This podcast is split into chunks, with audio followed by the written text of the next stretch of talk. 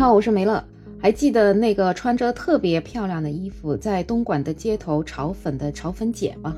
之前有一阵子她特别红火，天天上热搜。那今天呢，她又上了热搜了。有很多网友可能之前没有看过，所以又对她这种穿着精致衣服炒粉的行为啊议论纷纷的。确实，在我们日常的思维里面，就觉得干这种体力活儿的，你肯定不能穿得太好看。毕竟穿着好看的衣服干了活儿，它很容易脏，也很容易旧，一般人也会舍不得。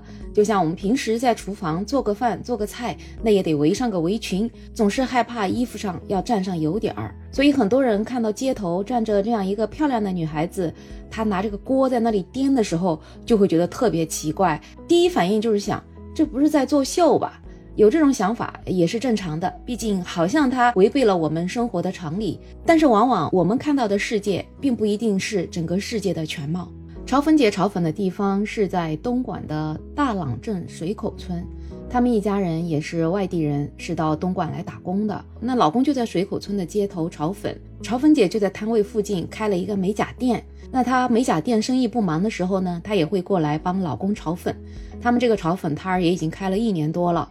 但是前一阵子的时候啊，这老公得了腱鞘炎，所以就影响到了炒粉的生意，加上炒粉姐美甲店的生意也不太好，所以呢，她就直接关了美甲店，过来帮忙了。那炒粉姐平时就是一个喜欢打扮的人，她妈妈也是一个不化妆不出门的人，所以炒粉姐就跟她的妈妈一样，不管在任何时候都一定要化着精美的妆容，穿着漂亮的衣服，然后再出门。所以这个习惯呢，也就带到了她在街头炒粉的工作当中。所以在视频里面就可以看到，她的头发确实梳得特别的美啊。反正我作为一个女人，我是没办法像她做到这么精致的。然后她脸上确实也画着挺精美的妆容，口罩也掩盖不住她的气质。然后她的衣服呢，也穿得特别的合身，大多数时候都是那种特别修身的裙子，还搭上一些小丝巾什么的。总之，你别看她是在炒粉，但是又好像在进行一场时装秀。那跟时装秀不一样的地方呢，可能就是它是实体时装秀吧，因为她炒粉的那个架势啊，看起来可是特别特别的专业。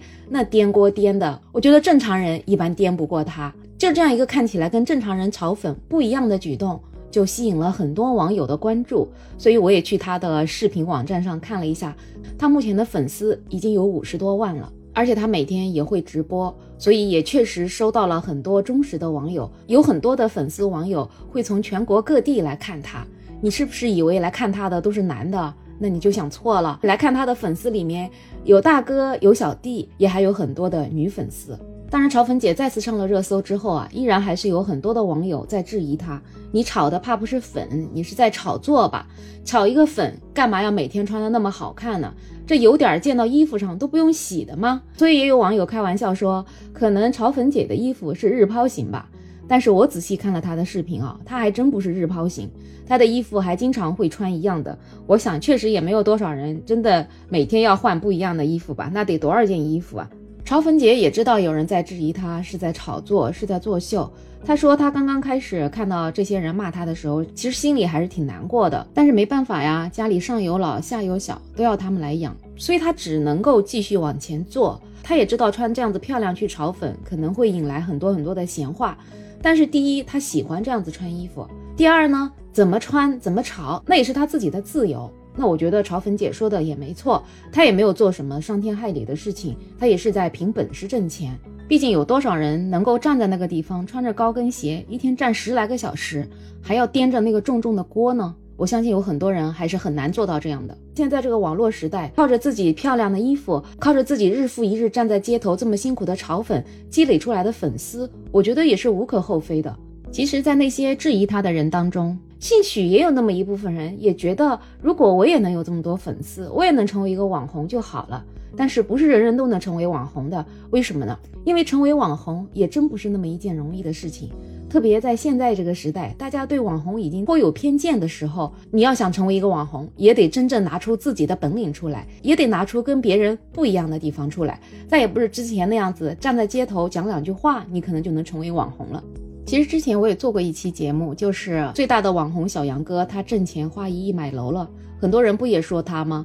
网红都挤破了实体经济。其实小杨哥他也是凭这么多年慢慢慢慢做视频积累出来的粉丝，最后成了视频网站的头部主播。那除了小杨哥，真的还有千千万万的普通人正在通过网络成为了网红，然后凭自己的本事挣到了钱。所以我还是坚持认为，现在这样子的网络经济看起来好像很浮夸、很虚无，但是它确确实实让很多的普通人找到了自己生活的方向，通过自己的双手能够更好的改善自己的生活，创造自己美好的生活。其实大家如果经常去逛视频网站，就可以看到何止是精致的炒粉姐啊，有很多杀猪的女孩子，她们也是妆容精美。你可能又会觉得她是在炒作了，但是你如果看到她整个那个剔骨的动作，真的行云流水，有多少人能够做到？反正如果是我，我这辈子也做不到啊。还有很多杀鱼的女孩子，真的那杀鱼的动作看起来让你眼花缭乱的，这可真不是一天两天作秀就能完成的。所以他们其实也是兢兢业业，用自己的双手在为自己创造财富。潮粉姐就在她视频里面放过，深夜的东莞三点钟，整个街上一个人都没有了，他们也收摊儿了，他们要洗地，因为地上毕竟很油很油，所以他们要从五百米之外租的房子里面。拎一桶一桶的水过来，然后把地洗干净了，再回去休息。而且潮粉姐也因为长期站在那里炒粉，身体也不是很好，所以她还经常要去做针灸。很多很多的网友也很心疼她，觉得你就不要再炒粉了，你穿衣服这么好看，何不去做一个穿搭博主呢？你还别说，潮粉姐她现在也有一个穿搭的小号，就是每天放她怎么样穿搭。我觉得其实这也是一个方法，也可以换一个方式，利用自己的技能去挣钱。总而言之，正大光明的挣钱一点都不丢人。还有很多人说潮粉姐的那个衣服上溅上了油点怎么办？其实这个还真不用担心啊。现在有很多很多的清洁剂，你给它喷上，那衣服上的油点就没了。其实这些方面都是能够解决的问题。很多时候我们想不到的，不见得人家就做不到。总而言之呢，我是比较欣赏潮粉姐这种对待生活的态度，因为自己喜欢装扮，所以不会因为潮粉而就忽略了自己日常的装扮。装扮可能一定程度上吸引了网友的关注，但是更多我觉得她也是为了取悦她自己吧。对于那些嫉妒她月入几万，觉得她一切还不是为了钱的人，其实我也想说，谁生活不是为了钱呢？所以呢，嘲粉姐她也说了，去埋怨不如把生活过成自己想要的样子。所以，与其在那里想凭什么她穿这么好看，潮粉一个月能月入几万，还不是为了挣钱的人，其实自己也可以想想，怎样子靠自己的能力去挣到更多的钱。好了，对这个话题有任何看法，欢迎在评论区留言。但是在这里，我也想说一下。前两天有一些听友对我进行了一些人身攻击，我想说，我欢迎一切理性讨论的留言。你可以不同意我的观点，你可以说你的观点是什么样，这在这里都是非常受欢迎的。但是如果你上来啥也不讲，直接人身攻击的，不好意思，希望你直接把我拉黑，在这里不需要你这样的听众。减少网络戾气，从我们自己做起。与其有时间在这里攻击别人的话，那还不如想想办法，怎么去把钱挣得多一点，怎么去让自己的家人过上更好的生活。我们在网络上要留下我们理性的思考、理性的评论。如果喜欢我的专辑，没有想法，也欢迎订阅、点赞、收藏。想加入听友群的朋友，可以在那个绿色发朋友圈的软件上加我，没有想法的拼音再加上二零二零，我是梅乐，我们下期再见。